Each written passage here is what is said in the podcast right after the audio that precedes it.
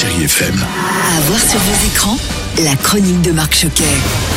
Bonjour à tous. Que j'aime ces mercredis où l'on peut voir des films aussi passionnants les uns que les autres et dans ma sélection, je vous propose donc Eugénie Grandet de Marc Duguin avec Joséphine Japy, Olivier Gourmet et Valérie Bonneton. C'est inspiré librement du fameux roman d'Honoré de Balzac. Pas un liard ne sortira de ma poche pour acheter un mariage à ma fille. Madame Grandet, c'est Valérie Bonneton et la jeune Eugénie interprétée par Joséphine Japy vivent près de Saumur dans l'ombre du père Grandet campé par Olivier Gourmet. Alors lui c'est un homme autoritaire, il est avare, il est même respecté de tous puisqu'il a une immense fortune. Et en tant qu'héritière, Eugénie est l'objet de la cupidité de deux familles voisines. Mais le secret du père est menacé par sa fille qui se fait de plus en plus courtisée par les hommes de la ville. Un mariage risquerait de lever le voile sur la richesse du père Grandet. Croyez-vous que j'en ai besoin de cette société? Olivier Gourmet, bonjour. Votre personnage, ce père, pas facile. C'est un personnage amusant à faire parce que c'est un personnage ambigu, oui. Ce qui m'intéressait, c'était de chercher le côté de cette folie du personnage. Comment l'avidité, le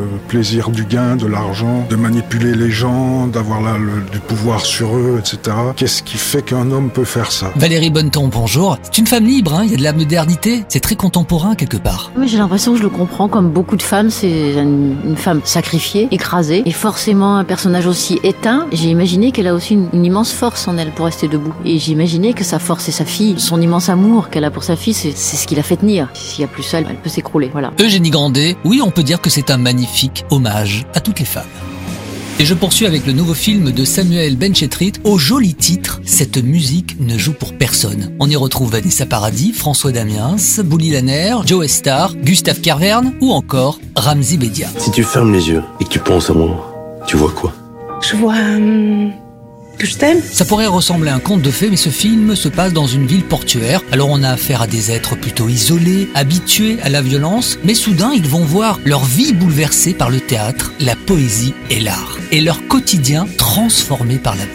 Vanessa Paradis, bonjour. C'est un film et à la fois, j'ai presque envie de dire, c'est presque un conte de fées. Bien sûr, à la lecture du scénario, j'ai été tellement touchée par mon personnage, mais par tous les personnages, par l'histoire que raconte Samuel, par la beauté qui fait jaillir de choses dans la vie qu'on montre du doigt, qu'on juge d'habitude, alors qu'il suffit d'un petit peu de tendresse pour découvrir la beauté des personnes, mais qui est peut-être cachée. Et c'est vrai qu'au-delà de cette magnifique distribution, j'ai adoré cette comédie parce que c'est poétique, c'est léger, et oui, on s'attache à ces personnages.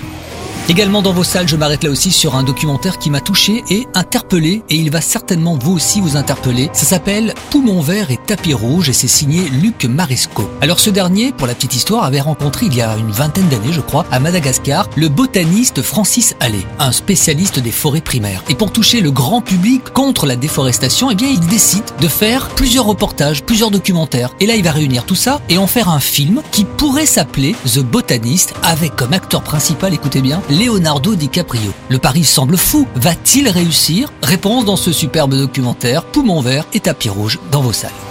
Et puis pour terminer ma sélection, je vous propose Les Intranquilles de Joachim Lafosse avec un trio magistral, Leila Bekti, Damien Bonnard et Gabriel Merschama. Tu fais pas confiance en Ah fait. non, non, je te fais pas confiance. Tu l'avales devant moi. Donc tu me crois pas. Non, je te crois pas.